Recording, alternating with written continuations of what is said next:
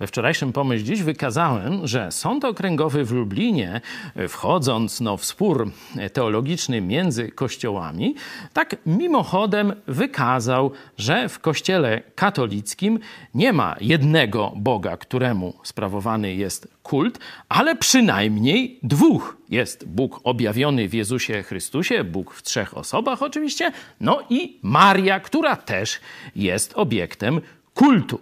E, katolicy zaraz powiedzą, no ale to jest kult inny niż obdarzany jest tam e, Jezus Chrystus, Bóg Ojciec czy Bóg Duch Święty. No, ale tu zaczynają się schody, tu zaczynają się poważne schody.